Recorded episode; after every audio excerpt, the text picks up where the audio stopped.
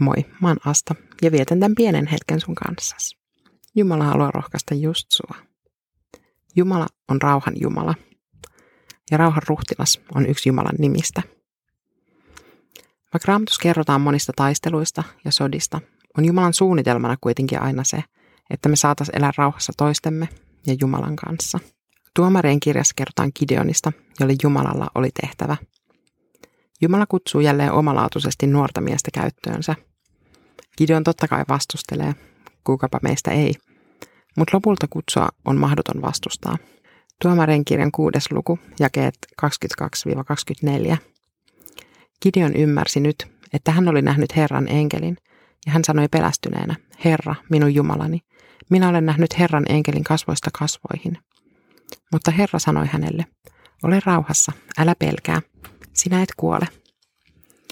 Gideon rakensi sinne Herralle alttarin ja antoi sille nimen Herran rauha. Mun elämäni tähän asti suurin levottomuus mun sydämessä oli, kun Jumala kutsui lähtemään lähetystyöhön.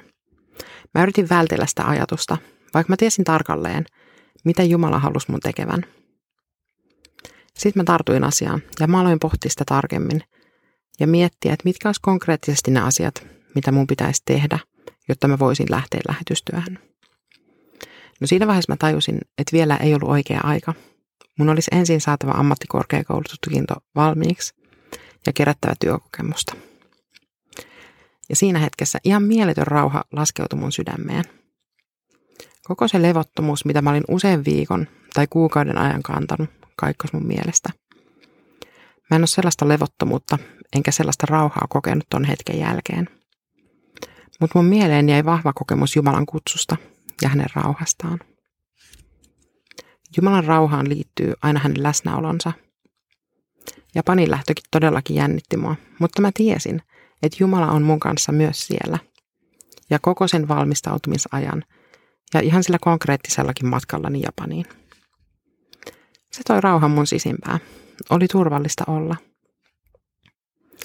Gideonin Jumala johdatti ihan oikeasti vähän vaarallisiin paikkoihin, mutta hän luotti Jumalaa. Ja varmasti Gideonilla oli Jumalan rauha sydämessään, kun hän lähti pienen joukkoonsa kanssa taistelemaan isoa vihollisarmeijaa vastaan. Ja kun he sai vastustajan karkaamaan pelokkaana keskellä yötä. Ton koko tarinaan sä voit lukea tuomarien kirjan luvusta seitsemän.